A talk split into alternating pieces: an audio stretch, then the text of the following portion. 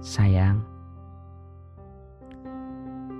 aku sekarang ada di antara rak-rak buku di sebuah pusat perbelanjaan. Aku jadi teringat bagaimana caramu menggangguku saat membaca di rumah. Kamu mengingatkan hari itu sudah larut, atau menawarkan teh manis panas dengan daun mint. Aku mengacuhkanmu. Lalu kau tertidur dalam keadaan yang menyedihkan.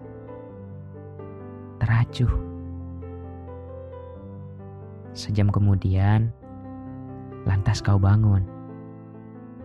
Kau mengingatkan lagi dengan suara yang lebih keras. Iya, Sebentar lagi aku tidur. Saat itu, aku benar-benar tak tahu berapa harga kebawelanmu itu.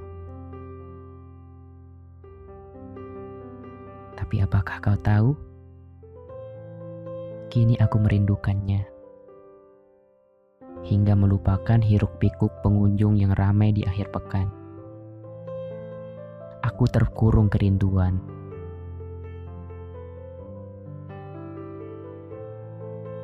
dan hanya ingin momen itu antara kau, bukuku, dan aku bisa terulang lagi.